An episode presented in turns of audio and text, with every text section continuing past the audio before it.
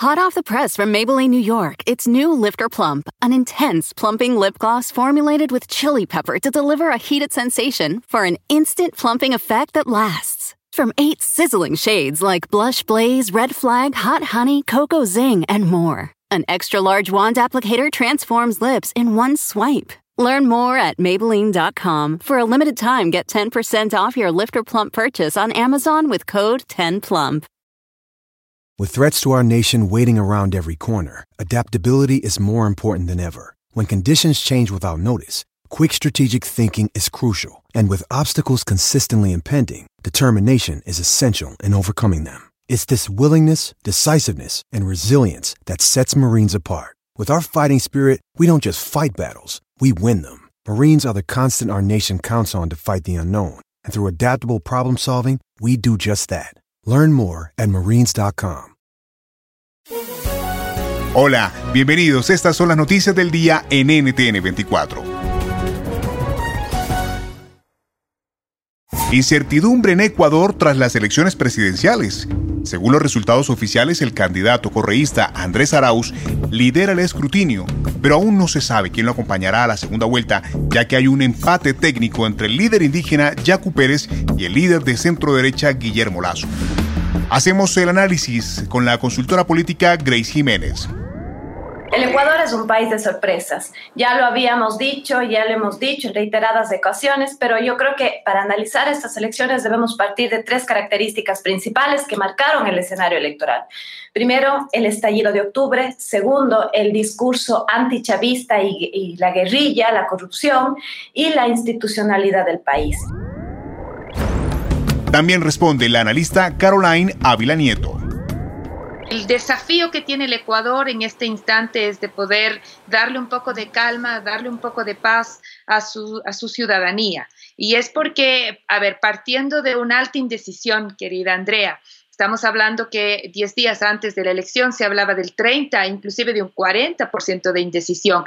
Entonces, con esto en mente, por supuesto que los resultados de alguna manera iban a presentar sorpresas. Hay varias sorpresas en distintos niveles. Por un lado, este grito de una sola vuelta eh, no terminó siendo tal, le entregan un 32% de votación al candidato Andrés Arauz, lo cual da cuenta de, primero, la vigencia del correísmo y segundo, en mi lectura, el voto rechazo al gobierno del presidente Lenín Moreno, que de alguna manera suele, eh, o, en este caso el correísmo logra capitalizar por ser él el enemigo natural.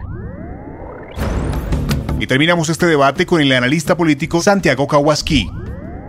Marca precisamente el quiebre, la reconfiguración de un escenario de antagonismo, de grieta, que estuvieron acostumbrados las dos fuerzas principales, creo, y el Partido Correísta, estuvieron acostumbrados a desarrollar su política precisamente en virtud del antagonismo y de la grieta. Hoy, el que tenga el candidato Yacu y el candidato Herbas casi el 36% de la votación nacional, reconfigura este ambiente de polarización y da un mensaje al país de que la política es mucho más que correístas y anticorreístas.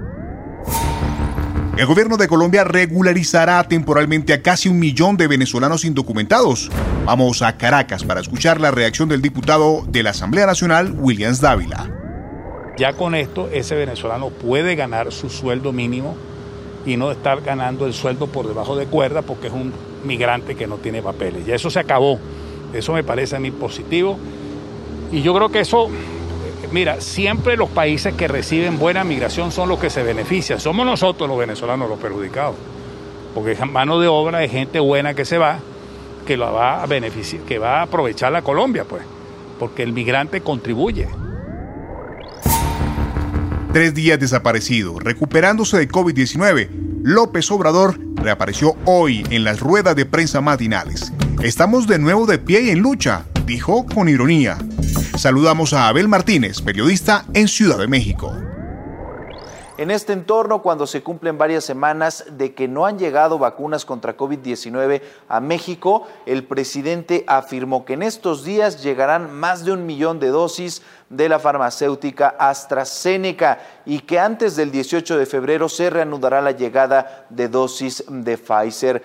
Cabe mencionar que en la atención a la pandemia, la vacunación ha sido pues la acción más notable del gobierno de Andrés Manuel López Obrador, aunque no se ha vacunado ni siquiera el 1% de la población. Sin embargo, bueno, pues sí se tiene un calendario y un programa. Con respecto a los otros indicadores, lamentablemente son muy negativos. Por ejemplo, el de decesos, ya sumamos más de 166 mil muertos en lo que va de la pandemia. Y en este entorno también hubo una declaración muy polémica. El presidente Andrés Manuel López Obrador afirma que ni antes ni después usará el cubrebocas, es decir, después que se ha recuperado de la COVID-19, bueno, pues reitera que no hay un estudio científico que garantice que el cubrebocas sea benéfico para no contagiar a las personas y por lo que él dice no seguirá usando el cubrebocas.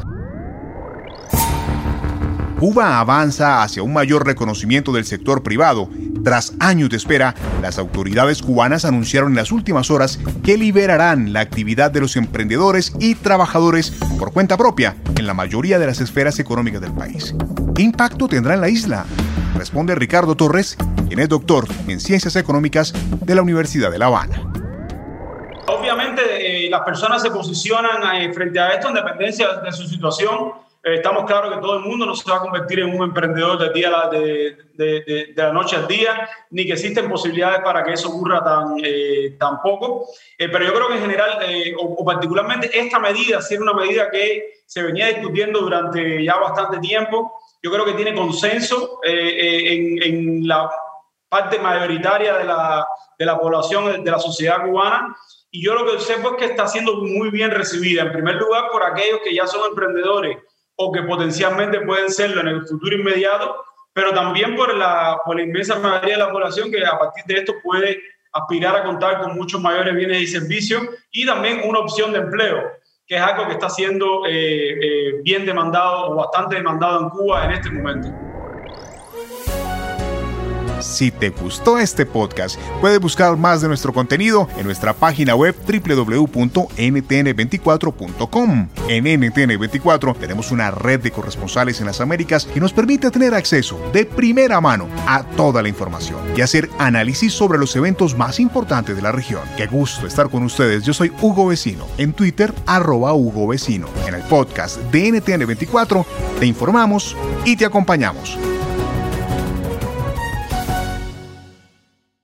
Hot off the press from Maybelline, New York, it's new Lifter Plump, an intense plumping lip gloss formulated with chili pepper to deliver a heated sensation for an instant plumping effect that lasts. From eight sizzling shades like Blush Blaze, Red Flag, Hot Honey, Cocoa Zing, and more, an extra large wand applicator transforms lips in one swipe. Learn more at Maybelline.com. For a limited time, get 10% off your Lifter Plump purchase on Amazon with code 10PLUMP.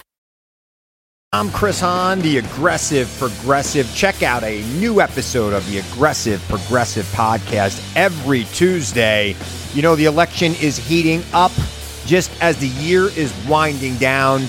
Stick with me. I'll tell you the truth as I see it. Download the Aggressive Progressive on Pandora or wherever you get your podcasts.